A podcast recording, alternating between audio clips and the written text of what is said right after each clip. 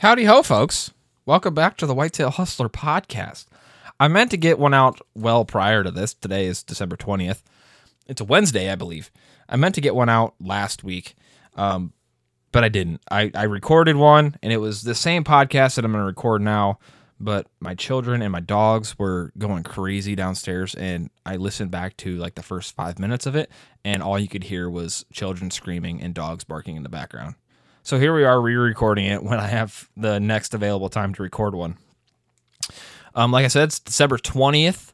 Uh, we're going to talk about a little bit of late season strategy, kind of what my thoughts are going into like what I'm going to be doing late season. Um, I know late season has already kind of started, but we still got a couple days, a couple weeks of hunting here ahead, and we'll get into the nitty gritty of that. Um, but first off, I want to tell you guys um, anybody who listens to this podcast can go to whitetailhustler.com and use promo code pod23 and you'll get 10% off an order whatever you want. You can order everything or you can order one thing. Um, if you use pod23 pod23 uh, you'll save 10% on your whole order that's just kind of like a thank you to you guys anybody. It's just just an exclusive to this podcast deal for you guys. So um, we'll see what 2024 brings. If i bring that back around most likely yes because i want to try to grow this podcast and grow the grow it. So uh, you know we'll see where it goes in 2024 um, but secondly old barn taxidermy down there in fort madison iowa. They're supporters of me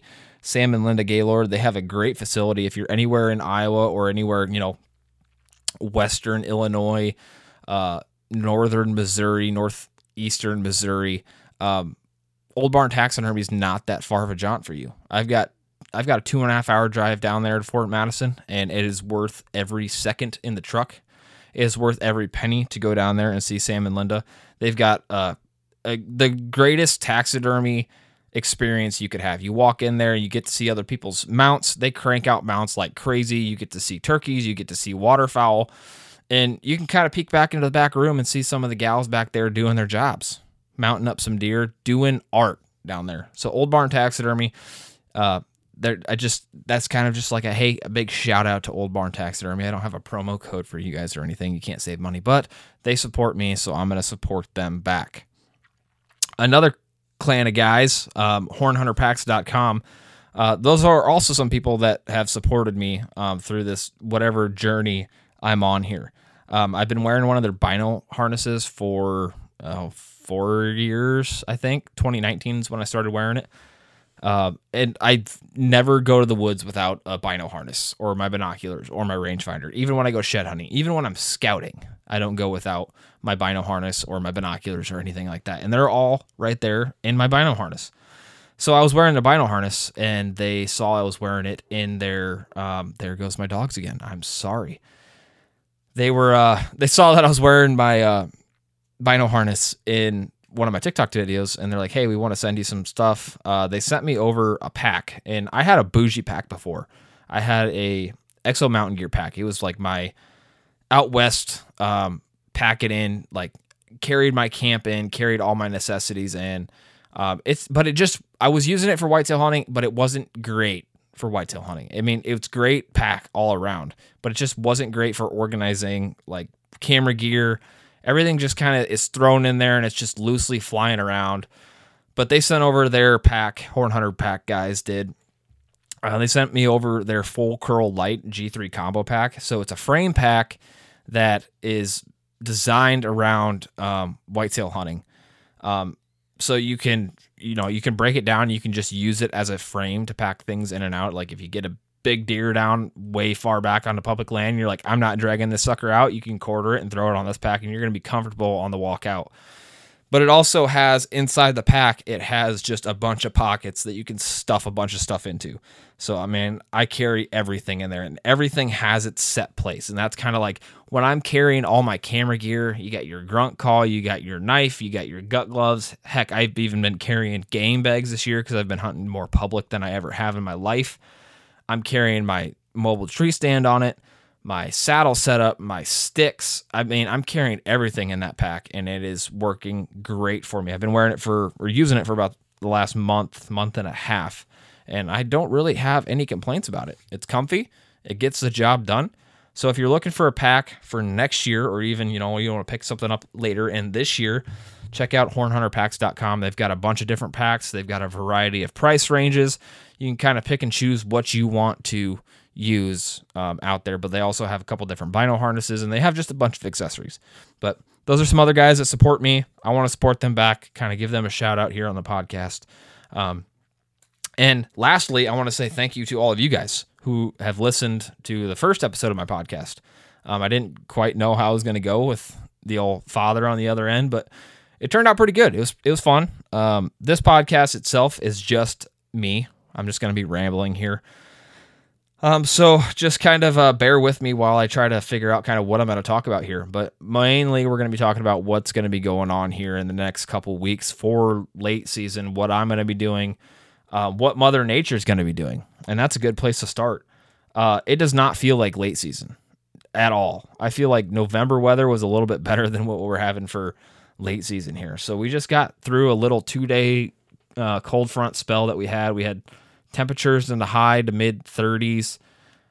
Um, and the lows, I think there was one night where the lows was like 12 degrees or something like that. And, you know, I, I just, it's not great. I mean, this time last year, we were having a huge polar vortex from Canada reach down into here, and it was brutally, brutally cold. I mean, wind chills in like the negative 40, 50 degree range. It was wild. It made the deer hunting really good, but it made sitting outside um, not as great. It wasn't as fun. Excuse me. Um, but the future outlook here for the forecast, at least here in east central Iowa, where I'm at, is not looking good. So I'm guessing anybody kind of here in the heartland of the Midwest, you're going to be kind of saying the same things. So let's go over like my local forecast here. Um, highs in the 40 mid 40s the next couple days wednesday thursday friday uh, we got 45 44 49 for highs and then going into next weekend right before christmas um, weather is not looking good. We're looking at 53 54 54 and then we get into the later part of the year after christmas 26 27 28 29th um, that's all as far out as i can see but there is some hope on the horizon. So I'm seeing highs of 30s here um, later into next week. So 39 on Wednesday, 39 next Thursday, and then Friday, December 29th, we're looking at a high of 35. But in this next week, you know, Thursday, Friday, Saturday, Sunday, Monday, Tuesday, Wednesday, Thursday, there's chances of rain like almost every day. And the winds are just all over the place. We're looking at east, southeast, south winds, west, southwest winds, and then into later next week when we get those colder temperatures, looks like there's going to be a cold front pushing through. Um, we're getting those northerly winds again that we kind of hope and pray for for white-tailed deer hunting, at least here in the Midwest. That's what I set my stands up for. That's what I set myself up for late season for those northerly, westernly winds, those cold Arctic blasts from Canada. Um, so there is hope on the horizon, but the next, you know, seven days, it doesn't look great weather-wise. Um, I know that there's going to be a lot of people that are going to be having time off here for Christmas and the New Year and stuff. But around New Year's is, I think, um, going to be the best part of late season for us. Hopefully, you know, the last 10 days, we, we close January 10th here in Iowa. So hopefully the last 10 days of the season, we go, we're getting some better temperatures. I'm hoping for snow, quite honestly. Hopefully, with that cold front coming in towards the latter part of the year, we're going to get some snow. I think right now there's so much residual acorns. There's so much mass crop on the ground, whether it be grain fields, um, alfalfa fields, acorns, honey locust pods, just natural browse in general. I think there's so much of that still running around out there that the deer just are not concentrated. And that's what I'm seeing. My cameras have been just absolutely horrendous for deer movement lately. So I'm hoping we get some snow and it kind of pushes these deer to go to more easily accessible food sources. So, you know, cut grain fields, um, alfalfa fields, stuff like that. So they get out of the timber and you can actually see something, you know? But Mother Nature is just not um, being nice to us right now. Um, she hasn't really been nice to us the last two or three years, except for last year we had a really big polar vortex. I believe in 2021 we even had a real cold spell towards the beginning of uh, December there. I shot a buck, I think, on December 6th, and it was like negative 13 degrees outside with like 30 mile an hour winds. It was aggressive. We just haven't seen anything like that yet this year. And I don't I think there's just a combination of so much food.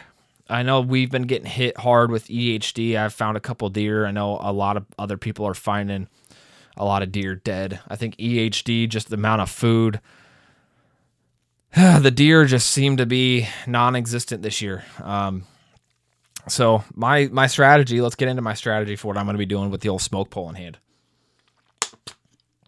I had a a plan. I had a deer that I was looking to go after for late season. He was showing up great towards the latter part of November. I uh, just he had to make it through shotgun season. Big uh big mainframe eight point that I had been watching for the last couple years. Um he was probably pushing uh you know mid 50s as a, a eight point. He had a little G4 on his right side, so he was a nine this year. And then he had a little kicker at the base of his brow tine, but I can't remember if he broke that off sometime this year or not. It's hard to tell in some of those cell camera videos and stuff. But unfortunately, that deer was shot. Um, so that kind of screwed the pooch on what my plans were going to be for late season. So the last I hunted yesterday, which was the first day that I've hunted late season, second day of season itself. Um, so my, my plan is hunt public. I don't have any private land deer right now that um, are mature, are big enough for something that I want to chase. So I'm kind of just running all over the place trying to find something for late season. Yesterday I sat on a, like a 400 acre piece of public. It didn't look like I had a ton of pressure. I knew that there was going to be some type of food source on this public. So onX they have that recent imagery feature where you can turn on on your maps and you can see like a very very grainy low quality picture um, satellite image of the area and I could tell that there was some type of food on this public and I was guessing it was going to be turnips. So I walked this property 3 years ago or so with a buddy and we walked these in like I think it was October we walked it. And these fields um, one of the there was only one field there at the time. It was uh, I don't know if it was planted or not, but it was not looking good if it was planted. It just didn't have the turnips or whatever was growing. It was just basically bare dirt. Um, so we kind of scrapped the idea of, you know, paying attention to that property very much. Um, but I was just, you know, looking around on onX trying to figure out a place to go, a place out of the way, place people wouldn't think to go. Um, and that place popped back into my mind. So I looked at it on onX and saw that there was some food source in there. So I went in there yesterday and it's a, it's a pretty good well hike back into there. I think it was about three quarters of a mile to a mile hike to where I was hunting. And the fields were turnips this year. So I, you know, I walked the edge of each field. They're not very big fields, maybe two or three acres a piece. Um, and there was deer tracks all over. The deer had been eating the turnips. I figured, you know, I'm here. I'm not going to hike back out. I might as well hunt. I wasn't seeing buck sign. I wasn't seeing scrapes. I wasn't seeing any rubs. It was kind of discouraging, but I was like, you know what? It's, you know, a couple days after shotgun season. Who knows what got pushed into here? Hopefully I can get lucky and, you know, see a bunch of deer tonight. you know, it's this sec- second day of a cold front, the coldest weather we're going to have. Maybe these deer are going to be on their feet. Um, I sat there from like two o'clock, and it wasn't till about 10, 15 minutes before it got dark that the deer started filing out, and it was just does upon does upon does. Not a single antler. I didn't see an inch of bone last night. So that wasn't uh, very encouraging. So I kind of scrapped that that piece off the list for this year at least. Maybe I'll go back there um, next year, hang a camera in there so, or somewhere. Maybe do some scouting here during shed season just to see if you know maybe there is bucks in the area. I mean, it looks great. It's big river bottom property.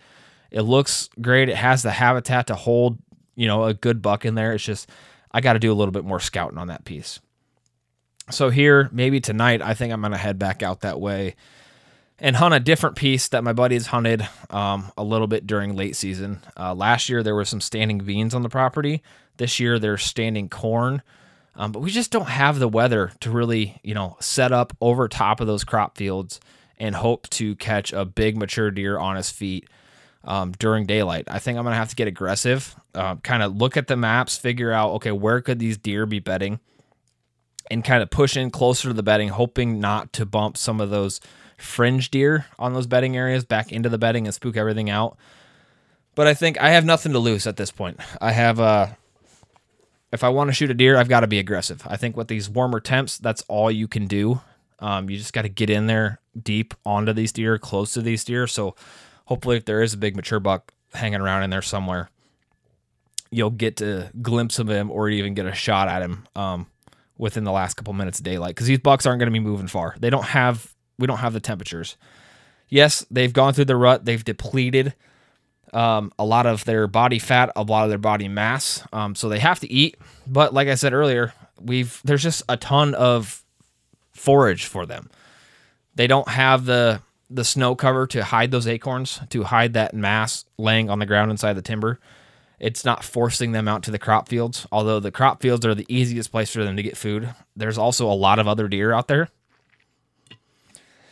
This time of the year, those bucks are coming down off their testosterone.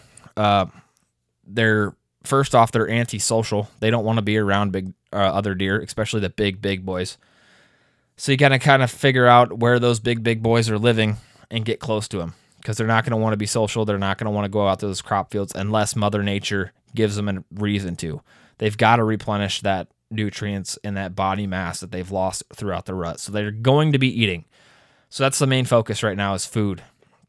But like I said, with with no snow and no cold weather, there's food everywhere for these deer. So you just kind of got to get lucky or you got to put a bunch of time in to try to find something. So that's kind of like what I'm doing here um, leading up to Christmas. Hopefully, I'm going to think, I think I'm going to take some cell cameras into some public and just kind of get some more intel throughout. While I can't be there sitting every single day, you know, go in there, do a evening hunt, hang a cell camera on the way in, and hope that you know, towards the latter part of the season, I find a deer that interests me, and hopefully we get some colder weather and I can go in there and pursue that deer. But as of that, man, this season is winding down quickly. It seems like, but we've got you know we've got days left to get it done. I think it's going to be a lot of uh, running around like a chicken with your head cut off.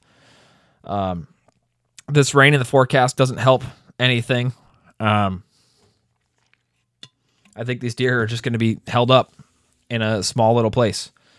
I don't think they're going to be moving a whole lot. So that kind of reverts back to the point that I was making. Like uh, you got to get in there and you got to find where these deer are at because they're not going to be moving a bunch. Even with cameras out, my cameras right now are dead. These deer just are not moving. My city deer, man, that's a whole nother podcast in of, in of itself. It's rough. I haven't seen a mature buck on one of my properties since November 11th. And I'll remind you, it's December 20th today. I haven't seen a mature deer on that property since November 11th, and that was the Ancient Eight. I don't know what happened. I don't know if it's just a combination of everything or if they're all dead. I don't know. It's kind of uh, disheartening, really. You put a lot of work into, you know, finding these deer, getting access to properties, and then they just disappear off you. But we do have some young up and comers for the next couple years. I, there is hope. Um, we did get hit with a little bit of EHD in that area. I did find a couple of deer. So, you know, as much as it would suck to uh, lose some of those deer, have some of those mature deer die off, it may be for the better. You know, you never want to, you never want a deer to um, suffer any type of illness or, you know, you want to, you want to have that animal be put to use um, but nothing is wasted in Mother Nature. Other things have to eat other than us. Um, so that's kind of unfortunate, but I have talked in the past um, via TikTok and some other social media platforms and some other podcasts I've been on about how we had way too many mature deer running around. It just was like too many mature deer, too many bucks in general. That it was kind of affecting, I think, um, a lot of social pressure. I think it was affecting some of the potential that those deer had. I think it, they were fighting for resources. Uh, they were always busted up, always breaking antlers, and I don't think they were showing their full potential. So it may be a blessing in disguise. You know, maybe some of these young up and coming deer will uh, have less social pressure now that some of these other bigger, older, mature deer are gone. That they can finally show their full potential, and maybe who knows what can show up. I mean, everybody wants to shoot a big antler deer, and I'm I'm one of those guys. I want to shoot the biggest antler deer I can that's fully mature. But it's a matter of, you know, getting that deer to that age and hopefully that he has the genes and the genetics to do it. And we have and I have a couple of young deer that have that. Um, one in particular showed up. I've seen him a couple times in person, just driving around, and then I actually finally got a trail camera picture of him. He looks like a solid, solid three year old. I mean, he's got mass. He's a uh, typical six by six. He's got a couple split G2s. He's got double split G2s. He's going to be an absolute giant if he can get to age five and a half, six and a half, seven and a half, even. But if that deer's anywhere near 170, 180 inches at five, at five, four would be tough to let that deer go at four if he's that big. But he's in an area where you know I I can feel confident about passing the deer. Um, so next year's looking encouraging in the city. Other than that, man, I have one other property that I have food on my my my uh, turnip plot in the city. Uh, the only mature deer that I've seen up there this year, um, on camera at least, has been Skinny, and he's been there periodically. Uh, we had a couple, we had a little bit of a snowstorm there earlier in December, and he was there periodically, not every day, but every couple days he was there. Uh, never hasn't daylighted yet. He was very, very close one day, about 10, 15 minutes after shooting light. He was in my turnip plot, but I was not able to hunt that day.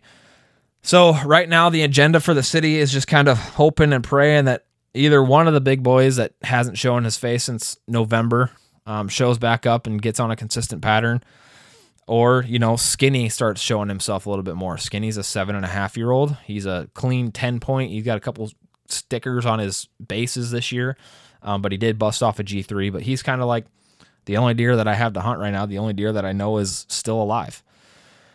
So it's kind of, it's, man, I can't really complain about the year that I've had, but it's just like discouraging and disheartening that I've been following some of these deer for years and years on end. And it just, it's kind of a kick in the gut to see some of these deer just disappear and, you know, having that little voice in the back of your head saying, you may never see those deer ever again. It kind of sucks. Like the G3 buck, he was a fun deer to watch on camera. The Ancient Eight, man, a lot of history with that deer. That's the actual last deer that I've seen was November 11th. I saw that deer on camera um, with a doe. Went in there and hunted him. Never saw a deer that night. And then it was just like after that, cameras died. You know, you get does and young bucks every so often, but man, it's just been a rough, rough year in the city. I've been hunting in the city for six years. This is my sixth year. I've had the opportunity to shoot a buck five years now. I've shot four. This year's number five, and I don't know if I'm going to shoot a buck in the city this year. It's just I it, it's nothing I can do. It's it's a waiting game. Um, I'd love. I haven't had an opportunity to shoot a buck in the year this year, but I really haven't hunted it very hard. I was waiting for my number one deer trips to show up, and he just never did. And then about the time that I decided that I was going to go out there and chase after some of the other deer, the ancient eight, skinny, and uh, the G3 buck, they just they disappeared. They stopped showing up. I had the G3 buck all the way up through the end of October. I don't know if I had that deer. I don't know if I had a picture of him in, in November ever. Um, so kind of sucks, but it is what it is. Can't sit around and mope and complain about not having a deer to shoot. You got to go out there and find them. So I'm going to kind of be putting boots on the ground, even though we've got warmer weather. You never know. You never know when you can be 80 yards from a deer bedded down. Hopefully, you sneak into a tree real quiet like and get up into a tree, and that deer stands up out of a bed, and you get an opportunity. It can happen super fast. You can't, you can't, you know, be discouraged. You can't sit around and mope and complain that you're not seeing deer. You got to get out there and find something. So that's kind of my plan here. Uh, I know this was kind of a little bit of a shorter episode. I think we're at we're only at 24 minutes here. So I'm not going to keep you guys too long, but this is just a short little podcast. Kind of keep you guys updated, talk to you about what I was doing for late season. Um, in the future here, I'm going to get my buddy Scott on the podcast. He's the guy that shot an absolute giant um, in October. I think it was October 13th or something like that. He shot a 200 inch deer, unconfirmed unofficial score, but I scored it. It was 201 and 6 eighths, I believe. Just a giant deer. If you guys want to see pictures of that deer, you can go to whitetailhustler.com and it's on my homepage underneath some of the customer shares.